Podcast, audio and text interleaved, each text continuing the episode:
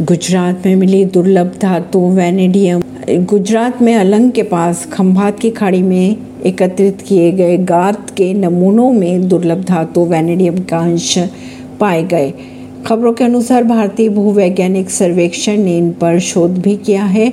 GSI के एक शोधकर्ता के अनुसार भारत के अपतटीय तलछट में वैनेडियम की मौजूदगी का यह पहली रिपोर्ट है। परवीन सिंह, नई दिल्ली से।